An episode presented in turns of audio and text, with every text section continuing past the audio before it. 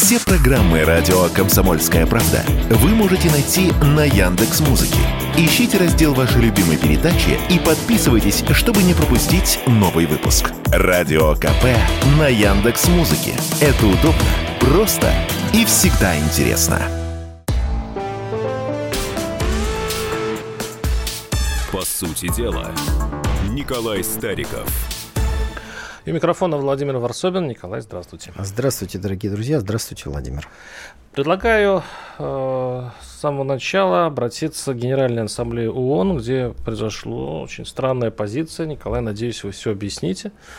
Потому что лично я заинтригован, и, в общем-то, в интернете очень много рассуждают на эту тему. Э, была принята резолюция, в общем-то, такая проходная. Она заглавлена об укреплении связи ООН и Совета Европы э, ничего, в общем-то, не предвещало. Но дело в том, что в этот текст э, была такая преамбула включена. Беспрецед... Цитирую. «Беспрецедентные вызовы, стоящие перед Европой после агрессии России против Украины и до этого против Грузии, прекращения членства России в Совете Европы требуют укрепления сотрудничества между ООН и Советом Европы. Россия еще, перед, когда готовилась вот эта резолюция, она выразила протест и, и заметила, дескать, зачем вот вы, в, в общем-то, проходной совершенно документ вставляете вот такую провокационную фразу. Но на голосование было поставлено, и самый интересный результат этого голосования. А, проголосовали против всего несколько стран, ну там Белоруссия, Никарагуа и так далее, но удивительно, что Китай проголосовал за. Почти весь БРИКС, кроме ЮАР, проголосовали за это. Армения проголосовала за. Казахстан проголосовал за. Хотя, опять-таки, все понимали, за что они голосуют. И что Россия против, и что вот эта строчка в этой резолюции, она, в общем, для России принципиальна. Николай, что это значит? Ну, э, помните замечательную книгу Астрид Лингрен про Карлсона? И знаменитый, Кто ее не помнит, знаменитый вопрос, вы уже прекратили пить коньяк по утрам? Да, на который ответить правильно практически Это разве невозможно. в Карлсоне эта фраза? По-моему, там это было. Ну, ладно. Да? Мне кажется, нет. Ну, хорошо. Ну, может быть, как говорится, в другой сказке, но мне кажется, что там.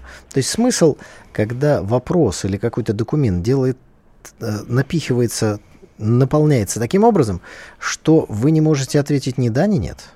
Потому что если вот в ситуации с коньяком вы говорите «да», это значит, что раньше вы его по утрам пили, а вот сейчас прекратили.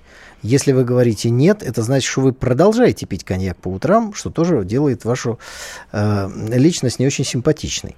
Так вот, смотрите, э, сделали резолюцию. Она посвящена взаимодействию Совета Европы и ООН. Вот я здесь записал себе, там 38 констатирующих, призывающих пунктов. 38. Против всего плохого преступности, торговли людьми, органами, за все хорошее, сотрудничество всех со всеми, и 10 вводных абзацев, куда в серединку вот так ввинтили Россию с этими словами про агрессию. Одним словом, внимательно надо читать все документы, которые предлагаются. А далее сложи, получилась ситуация, что Понятно, Россия за такое голосовать точно не может. И вместе с нами против проголосовали Белоруссия, тоже понятно. Демократическая республика Конго, тут надо посмотреть, как там ЧВК «Вагнер» представлена. Никарагуа и Сирия. Сирия, ближайший наш соратник, которого мы спасли, подождите, от расчленения. В Никарагуа недавно прилетал Сергей Викторович Лавров. А Китай оказался в ситуации, когда если ты проголосуешь э, против этой резолюции, сразу раздастся очень много криков, что ты против сотрудничества, против того, чтобы не торговали Секунду, людьми. Николай, я просто ремарочку. И так далее. То есть, получается, вот те э, страны, которые голосовали против, это страны прямого, твердого российского влияния. Их там всего 5 или 6 стран. А все остальные страны, которые проголосовали за, включая Казахстан, Армению, Китай и так далее, там наши позиции до того шатки, что в этом случае эти страны голосовали с оглядкой на западные структуры. Я сейчас вас правильно понимаю? Нет, вы меня неправильно поняли. И еще раз вынужден обратиться к примеру про коньяк. Это значит, что для Китая, Казахстана э, и там, других государств, Армении, ситуация выглядела так, что голосование э, против этой резолюции будет для них наполнено большим отрицательным смыслом. Я тоже самое сказал. Нет, вы сказали Беларусь же, то. Беларусь же на э, такую разводку не пошла. Беларусь же осталась, по большому счету, с Россией в этот момент. Ну, мы с вами здесь ничего нового про геополитику фактически не узнали. Есть наши самые ближайшие соратники. Ну, э, это мы сами, понятно, и Белоруссия, Сирия тоже там понятно. Конго, Демократическая А республика. вот Демократическая помню, республика да. Конго, да, это, Так. кажется, приятно. Мгм. А, Никарагуа тоже. А, Все? А вас, а вас не волнует, что список короткий? А вы знаете, меня это совершенно не волнует, потому что я добавлю еще вам несколько фактов. Вот Пожалуйста. смотрите. М, Голосование произошло 26 апреля. А за два дня до этого посол Китая в Париже дал свое скандальное интервью, которое Запад раскрутил во все стороны. И Китай через два дня оказался в ситуации. Он либо поддерживает дальше слова своего дипломата вот голосованием против этой резолюции, Вы либо напомните, что за, э, что за слова дипломата? А да, то- напомню. Он подверг сомнению, в кавычках цитирую, эффективный статус в международном праве стран бывшего СССР. Да. мгм. Вот. А, то есть продолжаешь, и тогда тебя начинают как-то выталкивать, критиковать, разрушать. А Китай в этот момент одел белые одежды миротворца. И для него сейчас э, выступить за все хорошее против всего плохого очень важно. Поэтому Китай голосует за, невзирая вот на эти слова. Я бы честно скажу, из этого не делал никакой сенсации, ни каких-то выводов. Но оценил бы это так. Неприятно это нам, Безусловно, неприятно. Э, Грозит ли это какими-то последствиями? Вообще никак не грозит. Потому что к реальной жизни резолюции ООН не имеют никакого отношения. А, Подождите, да. для нас важно, как идет специальная военная операция. то есть- От этого будет зависеть все. А какие там резолюции при- принимались, не принимались, это все ну нельзя не же так сказать, важно. Нельзя же сказать, что это вообще бесследно пройдет, ну, допустим, для Армении, допустим, для Казахстана со стороны Москвы. Разве вот так может Москва спокойно относиться к тому, что по большому счету наше ближайшее окружение, которое мы раньше считали своим, по, по сути торгует а, влиянием, точнее отношениями с а, Москвой? Вы преувеличиваете. Понимаете, эта резолюция не была посвящена а, России. Это была резолюция, еще раз, за все хорошее против всего плохого, о сотрудничестве Совета Европы и, значит, э, и ООН. Вот о чем она была.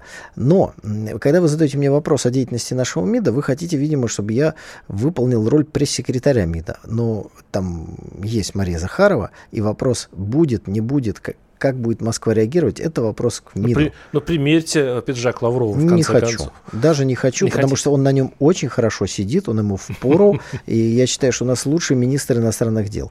Э, Можно здесь какие-то конспирологические теории делать, но э, вот по- под всей информации, которая была дана, есть очень важное, про это голосование, есть очень важная сносочка всегда, что э, российская делегация требовала и пыталась исключить слова о России, вот с этим негативным оттенком, из этой резолюции. И это не получилось. То есть перед нами, я бы назвал это, знаете, аппаратная игра, в которой нам забили гол. Вот так бы это расценил. А можно, в принципе, еще один синоним найти э, такой. Ну, вы, вы настаиваете на слово, наверное, скромный, скромный дипломатический провал. Это тоже обратите, пожалуйста, в пресс-секретаря МИДа. Да? Не, не мы с вами да- должны Ну, давать оценку. Но это возможно. да. Другие оценки нам с вами дают. Вот э, под, дорогие друзья, под трансляцией на Ютубе э, люди пишут свое мнение, вопросы, предложения. Пишут, что я правильно сказал о том, что это Фрэкенбок. Это Карлсон, это сказка Астрид Лингрен. Ясно. Идем дальше. Давайте. Николай. Идем дальше. Ну, сейчас печальная годовщина трагедии в Одессе, 2 мая. Э, Пожалуйста, Николай, оценивайте эту, э, эту дату. Что значит она сейчас? 2 мая продолжается? Ну, вы знаете, я хотел сказать, что то, что случилось в Одессе 9 лет назад, оно, наверное, вот действительно какой-то водораздел собой ознаменовало. Я знаю много людей, которые отправились добровольцами на Донбасс именно после этого события. Это была какая-то точка, это была последняя капля, это был так, это была такая ситуация, пережить которая в стороне могли э, не все. И поэтому это тот эпизод, который когда-то в, я очень надеюсь, недалеком будущем будет считаться фактическим началом гражданской войны на территории Украины. Я думаю, что все наши слушатели знают, что произошло, но лишний раз напомнить не будет. В этот день э, нацисты в, в Одессе сожгли людей. По различным данным погибло, ну, официальные данные, 46 человек. Причем не, никто не наказан.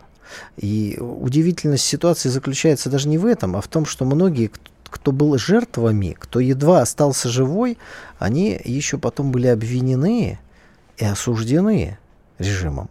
Но на самом деле перед нами такая жесточайшая акция устрашения, которая должна была запугать людей и просто Э, весь народ тогдашней Украины приучить к покорности. В этом смысле акция в Одессе добилась диаметрально противоположных результатов. Она разбудила людей, она разбудила Донбасс, оно и Россию тоже разбудило. Когда мы говорим о добровольцах, тогда Россия официально э, осуждала эти действия, но официально как, какого-то участия в них не принимала. А, Николай, прежде чем мы сейчас уйдем на, э, на перерыв, я все хочу спросить, подумайте пока над этим вопросом, пока будет у нас небольшой блок рекламы.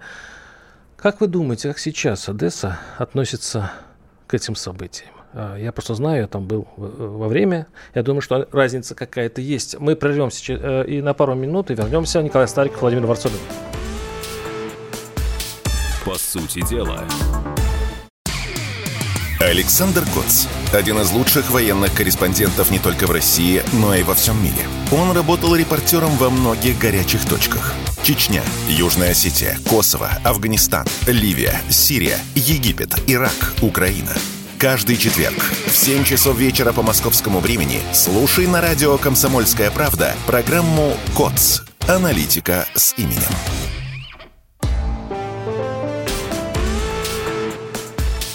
По сути дела, Николай Стариков – у микрофона Владимир Варсобин. Ну, заговорили мы о тяжелой теме годовщины трагедии 2 мая в Одессе. Сегодня 2 мая как раз. Николай, в общем-то, высказался на эту тему вполне себе ожидаемо. Но у меня вот был... То есть этот вопрос я задал в конце нашей предыдущей части. Все-таки как Одесса сейчас относится к этим же событиям? Как вы думаете, Николай, что изменилось в Одессе за это время? И э, вот та горечь и то неодобрение, мягко говоря, тому, что произошло, изменилось ли оно сейчас? Я думаю, что мы это с вами достоверно узнаем, когда жители Одессы э, выйдут встречать своих освободителей. Пройдет еще дня два, когда страсти Они выйдут э, с э, флагами или с оружием? С флагами, с цветами. Когда Одесса будет освобождена, когда нынешний киевский режим будет лишен выхода к Черному морю. Мы с вами понимаем, что это необходимо для того, чтобы достигнуть тех целей, которые были озвучены в качестве целей специальной военной операции. Сегодня, если вы спросите, вам кто будет отвечать? Боты ЦИПСО, которые прилетают с той стороны в открытый интернет? Как вы думаете? Подождите, да, дайте да, да. Кто еще будет? Э, кто-то из жителей Одессы, если он выскажет свое мнение с ним что произойдет? Мы видим, как на улицах этого города отлавливают, заламывают руки, отправляют э, ВСУ, фактически на убой. Мы видим, что продолжает репрессивная машина работать. И это только то, что мы знаем. А что там происходит на самом деле, мы можем только подозревать. Если произошло что-то в отношении какого-то рядового гражданина, ну, не всегда, скажем так, информационные ленты об этом расскажут, об этом узнает мир. А если информационные ленты не рассказали, значит, этого не было. Убили кого-то, и все. Был человек, нет человека, исчез, пропал. Поэтому сейчас задавать такой вопрос, это все равно, что, знаете, а что думают в Третьем рейхе о нацистских концлагерях? Вот, вы знаете, раньше мая 45-го ответ на этот вопрос не получить. Ну, никак. Если помните, были Э, в, фильм, в кадры в фильме «Обыкновенный фашизм», когда нацистов посадили в, в зал и дали им смотреть. Николай. Они там закрывали лицо глазами, плакали и так далее. Но это они в плену были. Я понимаю вас, Николай. Тут проблема только в одном, что если вы сравниваете с Германией, освобождение Германии, точнее, завоевание Германии. Что там, освобождение ну, Германии. Ну, наверное. Хотя там э, не встречались, в Германии конкретно не встречались цветами. Там действительно брались города штурмом. Где как? Если вы хотите все-таки эту аналогию. Где как? Где-то города сдавались и все. Но там не было цветов. В Германии цветов не было.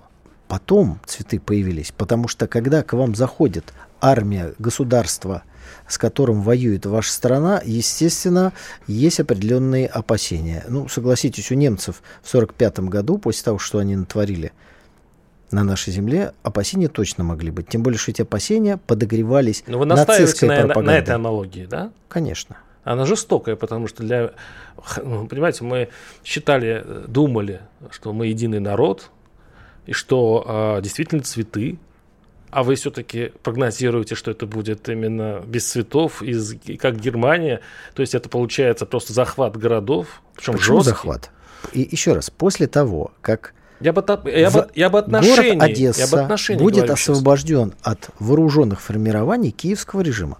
Вот после того, как еще несколько дней пройдет, страсти улягутся, вот тогда можно будет взять микрофон, ходить по улицам Одессы и спрашивать, что люди думают. А, наверное, вот на ближайшую после э, этого освобождения годовщину 2 мая, вот мы тогда и увидим. И я думаю, что выйдет весь город. Весь. Вся Одесса. А, 2 мая. А, вы имеете в виду после Ну, э, конечно. неминуемой победы. Ну, конечно, мы не знаем, какого числа Одесса станет свободной. Но ближайшее 2 мая после этой даты, я уверен, мы увидим нечто выдающееся. А все любят победителей, пишет наш э, слушатель из Краснодара. Э, Что значит только победа, да, Николай? Николай, а вы верите в то, что а, вот сейчас вы смотрите, за, наблюдаете за тем, что сейчас происходит?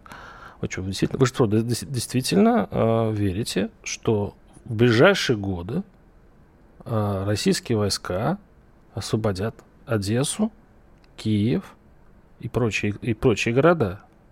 Ну, то, что Одесса будет освобождена в относительно ближайшей перспективе, у меня нет никакого сомнения. И Николаев. С Киевом перспектива чуть более э, далекая, но эта далекость может быть, знаете, разница несколько дней, несколько недель. Может быть, какие-то другие временные А на- промежутки. Мне вот именно ин- интересует. Я а- не буду Одесса, Николай, а, а на что, на что ваша уверенность все-таки опирается? на русского солдата. У меня другой уверенности быть не может. Когда я смотрю репортажи, читаю э, письма и э, моих знакомых, друзей, которые находятся сейчас на линии фронта, когда я езжу на новые территории Российской Федерации, на Донбасс, беседую там с людьми, у меня нет никаких сомнений. Нет сомнений. Сомнения появляются только тогда и только у тех, кто видит непоследовательность действий где-то на верхах. А когда вы общаетесь с рядовыми солдатами, они заряжены, они все знают и все понимают. Вот. Но лично у меня, знающего историю, умеющего, уж простите за небольшую нескромность, наблюдать за какими-то косвенными сигналами, у меня нет сомнений. И вот, например, я вам сейчас, приведу... вы сейчас, вы сейчас, э, ведь, в принципе, мы этот эфир посмотрим э, через несколько лет. Посмотрим. Я Э, это вы- знаю, и вы- поэтому я не стесняюсь это сказать. Ну, естественно. Я же, так сказать, мне кажется, в здравом уме и светлой памяти. Уверенность в победе, уверенность в э, величии России должна быть в каждом из нас. Конечно, у каждого тоже появляются сомнения. Я уверен, что и у, руководителей государства тоже иногда этот червячок появляется. Как у Петра Первого был, были сомнения. Как Екатерина Великая сомневалась, что сможет ее армия, русская армия, разбить куда более превосходящую турецкую. Может быть, скажу Крамолу, даже у Александра Васильевича Суворова где-то под ложечкой немножко так ёкало. Думаю, ну их все-таки в 10 раз больше. Но он сам верил, гнал от себя сомнения, в, в эту уверенность, в, в солдат вкладывал, и все, и была победа. Николай, ну вот э, ведь как изменилось время. А, Год назад вы могли бы себе представить, год назад, да, чтобы э, Россия э, окапывалась, по сути окапывалась, и ждала контрнаступ. Вот пишет наш слушатель Владимир Владимирович Варсобин, для чего рекламирует наступ Зеленского. То есть все в ожидании контрнаступления. Все об этом только говорят. То есть получается, что это Россия ждет. То есть это вы говорите сейчас про, про Одессу, а на самом деле все ждут, что предпринят противник. А и Россия ждет, что предпринят противник. Владимир Владимирович, э, слушайте, ну как же ж так? После блестящей победы Красной Армии под Сталинградом, пленения фельдмаршала Паулюса, уничтожения пары итальянских армий, и после этого как это может быть, чтобы Красная Армия на Курской дуге окапывалась, окапывалась и окапывалась, и все сидели и ждали, когда же начнется нацистская операция «Цитадель». Да как же же это ж может быть-то? А куда ж товарищ Сталин-то смотрел? Наверное, с товарищем Сталином что-то не то произошло. Или, может быть, есть стратегический замысел, который был и у товарища Сталина, и который не озвучивался на пресс-конференциях каждый день. Как вы считаете? Я считаю, что стратегический замысел существует. И вижу его реализацию, в том числе в переходе в оборону. Угу. Да. Так давайте вы подходите с тем же самым мерилом, как вы к сегодняшней ситуации, подходите к битве на Гурской дуге. Где ваше возмущение? Где так сказать, рассерженного Знаете, патриота слова. А, здесь соглас... а? в чем аналогия ваша не работает? Что, допустим, при Курской дуге, если взять год, ситуация была для России, для СССР хуже. А мы сейчас смотрим год назад, ситуация была лучше. У нас войска стояли под Киевом, войска стояли, э, э, занят были разные города – ситуация изменилась в противоположную сторону. Вот о чем, в чем э, печаль и, скажем, сомнение. А я с вами не соглашусь. За это прошедшее время были приняты важнейшие политические решения, которые просто не должны оставить ни доли сомнений, они их не оставляют. Донецкая республика, Луганская народная республика, Херсонская область и Запорожская область включены в состав Российской Федерации по результатам референдума. Все, эти вопросы не обсуждаются. Вопрос принадлежности не будет обсуждаться голосованием в ООН. И никакая политическая сила в России никогда не рискнет поставить этот вопрос под сомнение. Все, этот вопрос решен. Осталось только технически довести эту ситуацию до логического конца. Но в том-то и дело, что вы не можете остановиться на границе Запорожской Донецкой и Луганской областей. Тогда в чем будет суть этих и... переговоров, о котором все время настаивают э, ну, и Китай, и Москва с да этим не согласны? будет никаких переговоров. Погодите, но... Их не будет, потому что их просто не может быть. Не верите мне? Послушайте Зеленского. С кем вы будете переговариваться? Зеленский не хочет. Он даже ну, закон принял, при котором э, эти переговоры ну, невозможны. Все. Но почему в этом случае риторика России при этом совершенно миролюбива? Они говорят, мы хотим переговоров. По сути, это официальное а, заявление. Это каждую неделю Москва сигнализирует о том, что она согласна на переговоры. У меня вопрос. Если вы говорите, что у нас все фундаментально нерушимо и все приговорено и увековечено в Конституции, тогда в этом случае зачем переговоры? Так перего- переговоры не по поводу Конституции, а по поводу демилитаризации, денацификации режима. С- территориальные изменения в Конституции Российской Федерации ни с кем не обсуждаются. Так это, это, это не Точка. переговоры, Короче, это принятие капитуляции. Переговоров, это разные вещи. Так и будет никаких переговоров быть не может. Может быть только принятие капитуляции киевского режима. Точка. Ну ладно, хорошо. Видимо, это, это имеет в виду Москва, когда еженедельно требует от Киева капитуляции. Ну, если переводить ваши слова на... если вы действительно правильно понимаете Кремль. А, так, мы сейчас прервемся на пару минут, и у нас следующие а, части будут не менее интересные. Я думаю, а, у нас будет история с подрывом железной дороги в Брянской области, линии электропередачи в Ленинградской области, выборы в Турции. В общем, слушайте нас, а мы сейчас прерываемся уходим на небольшой блок новостей. Оставайтесь с нами. Владимир Варсобин, Николай Стариков. Думаете, понедельник день тяжелый? А как же пятница? Нашим ведущим некогда думать о выходных.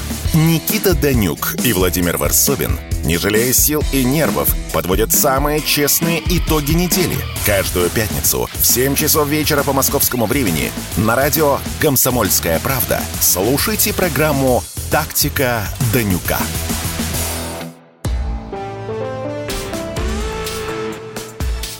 По сути дела, Николай Стариков. Микрофон Владимир Варсобин. Диверсионная активность, подрыв железной дороги Брянской области, линии передачи в Ленинградской области. Вот, Николай, как вы думаете, это не неизбежно, ну, потому что идет такая такая большая военная, такая большая, такие бои идут масштабные что подобные подрывы, ну, это как такая неизбежность. Или все-таки это э, прокол наших э, спецслужб, которые все-таки позволяют э, просачиваться э, диверсантам? Слушайте, ну не бывает, чтобы в зоне боевых действий никогда не было ни одной диверсии вообще. Ну вот я правильно. Ну, ну, ну, ну правда, не бывает. Чтобы ни одна ракета, э, чтобы в 100% ракет было сбито э, ПВО, ну, так, так просто не бывает. Но я хочу, чтобы вы меня правильно поняли. Конечно, хочется, чтобы этого не было. Но иногда мне кажется, что наша общественность, она не совсем понимает вот то, что происходит. Ну, как говорится, в хорошем смысле.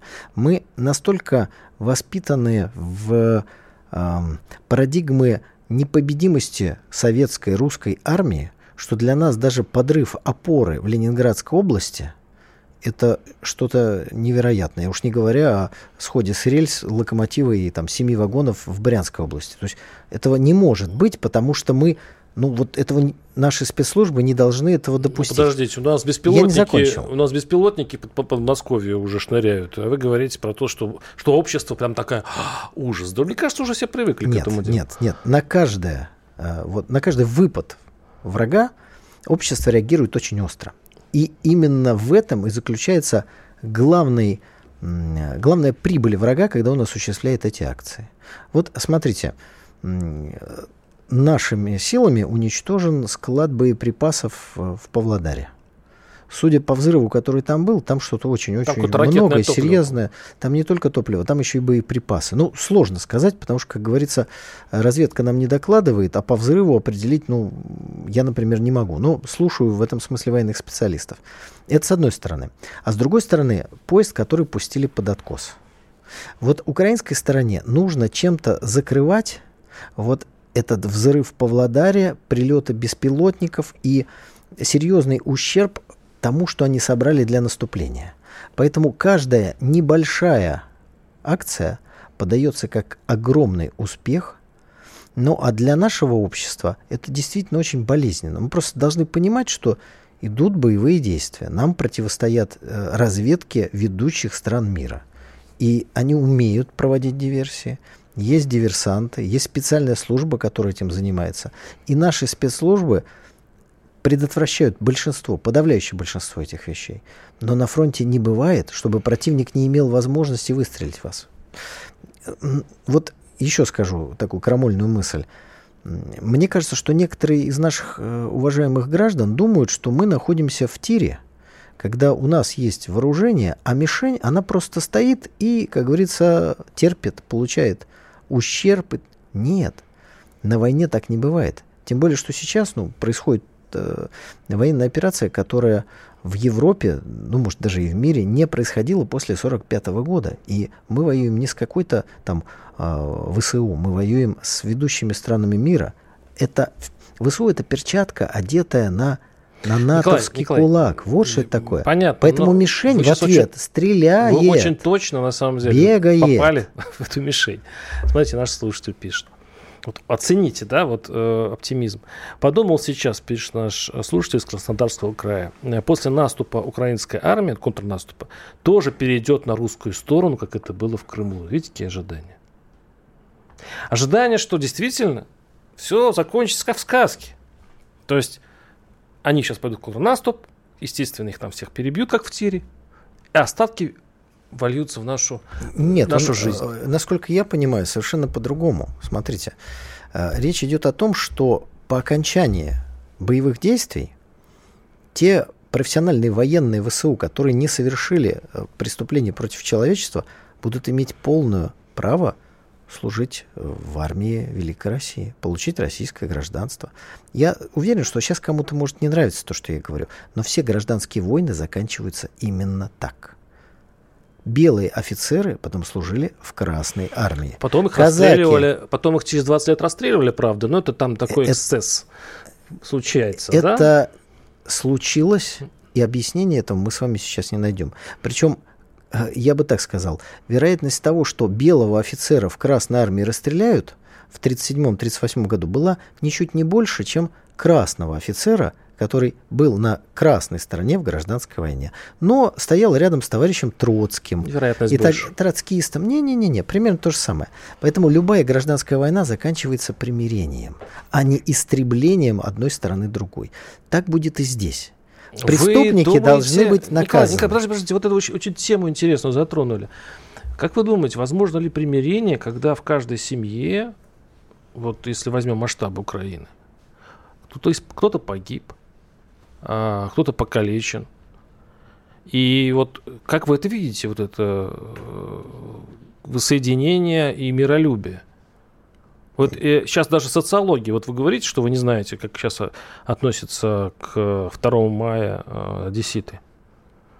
Вы, наверное, не доверяете социологии, которая говорит, что там Вы, под, под, под, под 80, под 90 а вы процентов. верите социологии Нет, Третьего тоже рейха? не верю. Я Ну не так- верю вообще во во время, во время э, действий, военных действий.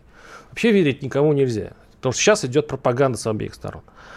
Но все-таки, вы включите свою все-таки логику. Как вы думаете, вот вы все время говорите о примирении. Это вообще действительно реально возможно после того, что сейчас происходит? Оно обязательно будет, в этом нет никакого сомнения, потому что любая война заканчивается примирением. Только вопрос, кто кого примиряет. Вот это главный вопрос. Когда Красная Армия вместе с другими союзниками вошла в Северная Корея и нацистскую Южная Германию, Корея так и остались. А- Там, там а- нет а кто там победил в войне? Вот никто не победил. не победил. А вот здесь победитель сомнений вызывать не может и не должен. Так вот, когда Красная Армия вошла в Германию в 1945 году, она примеряла немцев с тем, что произошло. Но была разница в том, что вошли русские, советские, а там были немцы.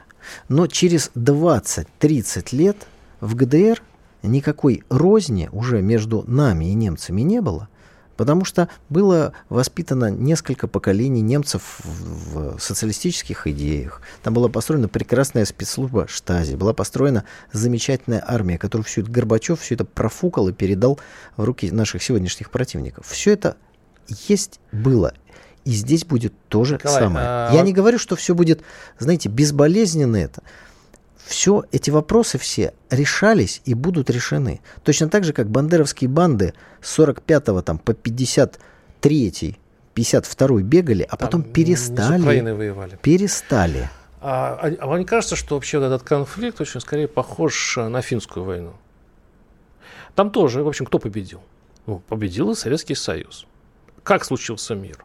А, территория, часть территории отошла э, Советскому Союзу. Что пошло дальше? Примирение?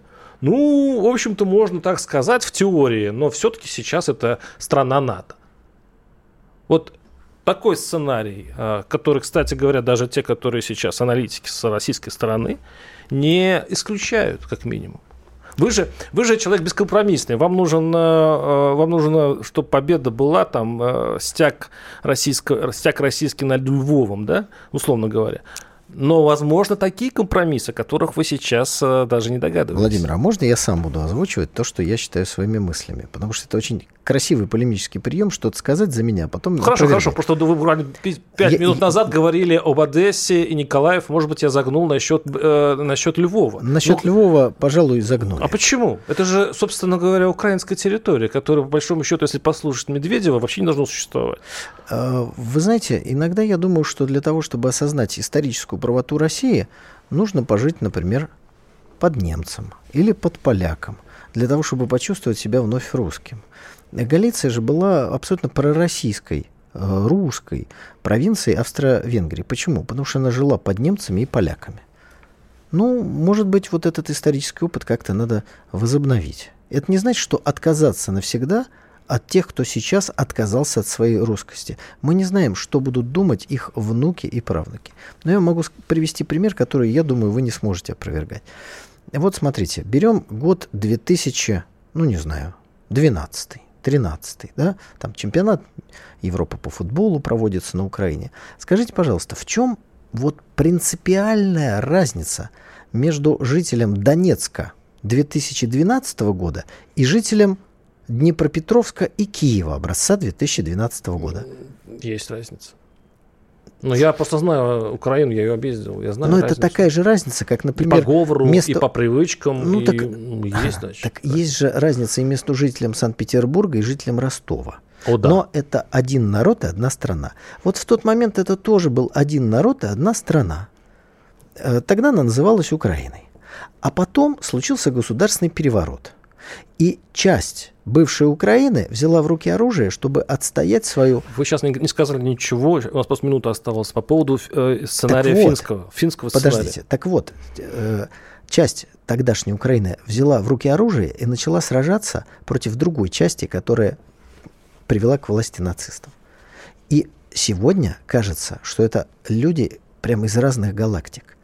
А в 2012 году они были одним. Так вот, как только вы уберете то, что их разделило, они опять объединятся. Они опять объединятся. И в, в нашей стране есть миллионы таких же бывших граждан Украины, которые сегодня не хотят с Украиной ничего общего иметь но они такие же, как жители Днепропетровска. Ой, вы мне нравитесь, Харькова, вы говорите одно и, и то далее, же уже много-много лет. Почему-то это даже ситуация, которая меняется, вас никак не переучивает. Все меняется. Мы прервемся через пару минут, оставайтесь с нами. Они видят, что происходит, знают, как на это реагировать и готовы рассказать вам, что будет.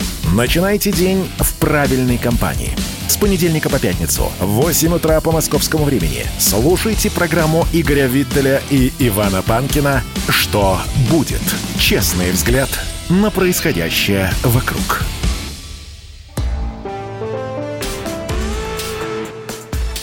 По сути дела, Николай Стариков – да, микрофон Владимир Варсобин. Николай, ну что, мы что-то мы так остановились на Украине. Давайте движем, двинемся по нашей повестке. Э, дальше. Двинемся по нашей повестке.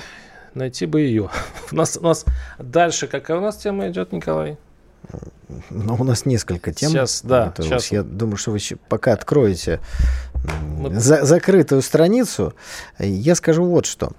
Я действительно являюсь э, убежденным сторонником того, что изменение обстоятельств, особенно информационных, приводит к изменению состояния умов что мы наблюдали в нацистской Германии, что мы наблюдали э, на территории того же Донбасса. Ведь, смотрите, жители Донбасса, они чем-то, ну, безусловно, там, трудолюбием, большей своей русскостью отличались от жителя, например, Львова, безусловно. Но от жителя сред...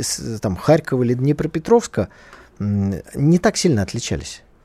И как только изменились обстоятельства, по ним стали стрелять, они увидели, что украинская власть врет. Николай, ну вы сейчас изменилось их отношение. Нет, год. почему? Ну, ну. Давайте возвращаться в современность, поговорим все-таки о, во-первых, зерновой сделке возникает снова необходимость, потому что заканчивается вот этот срок, который Москва дала э, всему да, миру. но сначала турецкие выборы. И турецкие выборы. Конечно. Ну, они связаны, эти две темы, потому что одна без, без, без другого быть не может. Трудно себе представить, что зерновая сделка будет также беспроблемно проходить, если вдруг оппозиция а, задавит Эрдогана.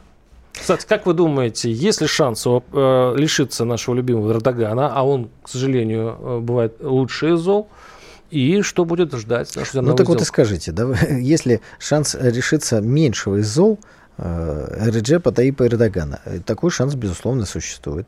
Сегодня голоса, э, насколько можно судить из публикаций э, турецкой прессы, голоса примерно поровну. Поэтому есть вероятность второго тура. Это значит, что 14 мая не будет избран президент Турции, через две недели, соответственно, 28 мая пройдет голосование.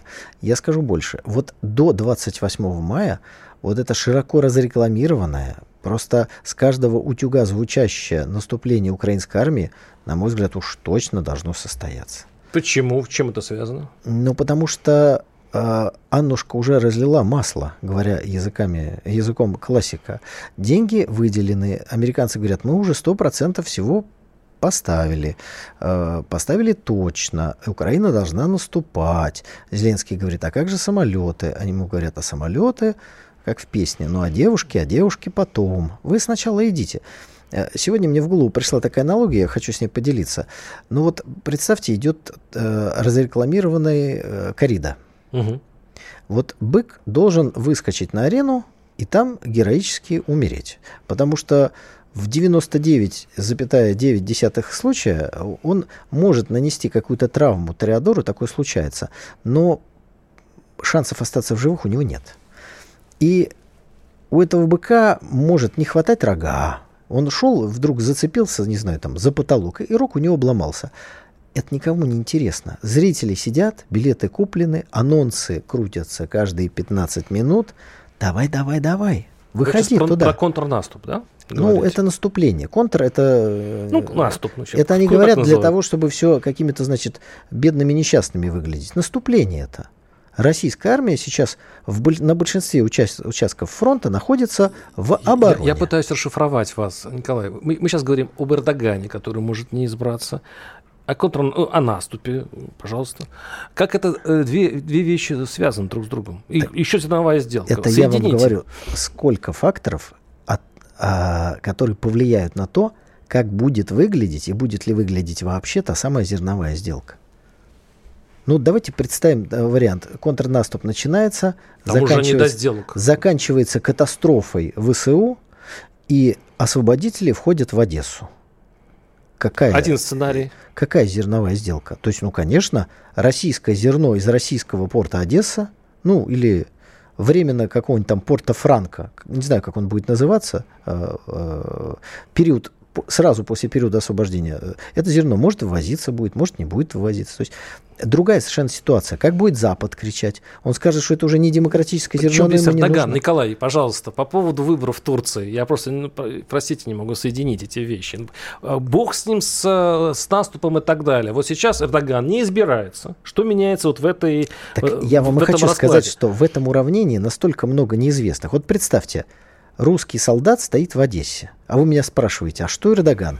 Я говорю, а какая разница в зерновой сделке, где Эрдоган, если русский солдат в Одессе? Ну, Николай, ну, ну хорошо. Да? Вероятность есть, но Другой она такая, вариант. Да. Э, Эрдогана в Турции нет. А там находится какая-то проамериканская, э, более проамериканская позиция, чем Эрдоган. Да. И они говорят, а мы вообще решили прекратить зерновую сделку. Или наоборот, решили ее расширить. Ну, здесь там... То есть э, одни неизвестные. Больше... Поэтому, когда мы говорим, что будет, это как вот, э, опять-таки, напомню вам притчу, да, э, осла, которого Хаджан Средин собирался научить говорить. Что будет там через год? Может, падишах умрет, может, осел ну, умрет, может, Хаджан Средин На, умрет. Нам интересен, кстати, даже не зерновая сделка, нам интересен параллельный импорт. Нам интересна, на самом деле, вот та форточка, которая нам пока дает возможность подышать а, экономически, это Казахстан и Турция. Вот Турция в случае победы, как вы сказали, более проамериканской оппозиции, это что, вообще закроется нам э, параллельный э, импорт? Вот этот э, хаб газовый, который э, открыли недавно, это, то есть объявили, который Заговорили недавно. о нем. Еще он не Да, построен. заговорили, да. Мы, а, зато построена одна, одна из очередей атомной станции. И там Росатом тоже, э, в общем-то, может построить не, еще не, что-то. Смотрите, значит, все-таки когда э, классики марксизма-ленизма, в данном случае Карл Маркс, говорили о капитале, который за 300% прибыли, в общем, э, сделает, пойдет на любое преступление, а Ленин говорил, что сами капиталисты продадут нам веревку, на которую мы их повесим потом, то не очень далеки были от истины.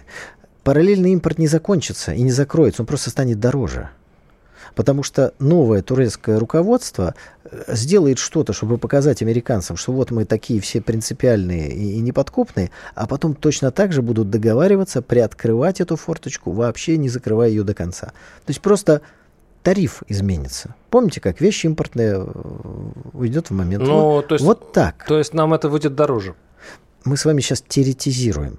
Поэтому судьба зерновой сделки совершенно туманна и непонятна, потому что все ее составляющие сейчас висят на каких-то таких ниточках, которые, раскачиваясь, уходят куда-то в глубину тумана войны. Смотрите, какая поэтическая получилась метафора у меня, глядя на ваш сейчас, уважаемый коллега. Вот о чем речь. Поэтому мы можем не то чтобы предполагать, а прям размышлять. И когда Россия говорит, а мы когда-нибудь потом продлим, это означает, что давайте посмотрим, какая у нас будет ситуация на 28 мая, кто будет президентом Турции, кто будет находиться в Одессе, чем закончится, если он начнется контрнаступ. Вот, давайте посмотрим, и тогда будет видно. Ну, интересно, Николай, что э, оппозиция почему-то себя уже проявила, которая сейчас э, баллотируется и, возможно, возглавит страну.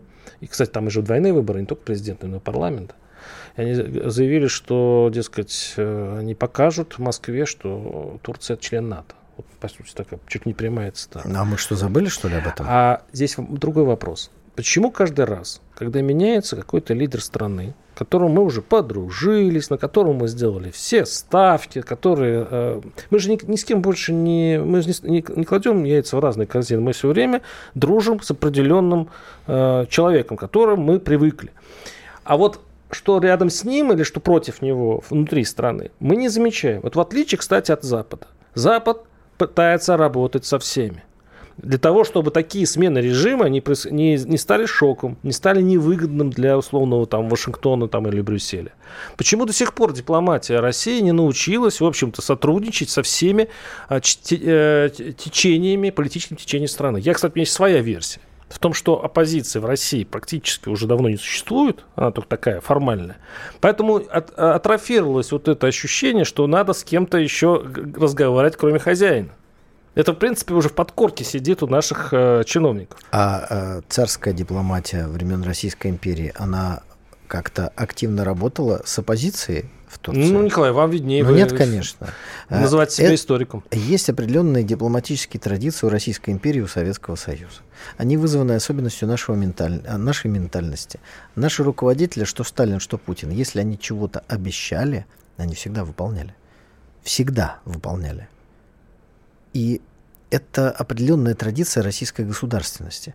У англосаксов же, как теперь, мне кажется, очевидно всем, если они что-то обещают, то, скорее всего, точно не А при чем здесь обещание? Мы сейчас говорим о работе с разными течениями так потому в стране. что они приходят к оппозиции. А, говорят, обещ... обещают, обещают. Не, сотруд... не сотрудничать с врагом, так что ли? Да нет, они обещают Эрдогану, обещают оппозиции, потом пытаются свергнуть Эрдогана. Придет на его место оппозиция, они будут устраивать государственный переворот войны, чтобы оппозицию свергнуть. Они абсолютно беспринципные, аморальные. Они зло, а мы добро. Зло не всегда, точнее никогда не может быть таким, как зло. Вот в чем дело. Поймите, что есть вот еще метафизическая составляющая. Это не то, что мы какие-то там недотепы.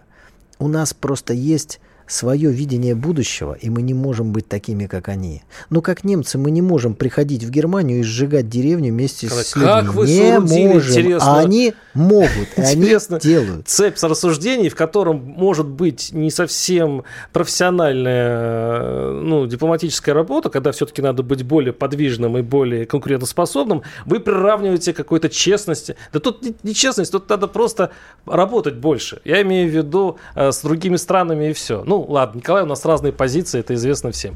А, мы прерываемся на неделю, а, прервемся и сейчас... И увидимся 9 а, мая. 9 друзья. мая, кстати да. говоря, будет интересный эфир. Оставайтесь с нами. Владимир Варсобин, Николай Стариков. До свидания. По сути дела.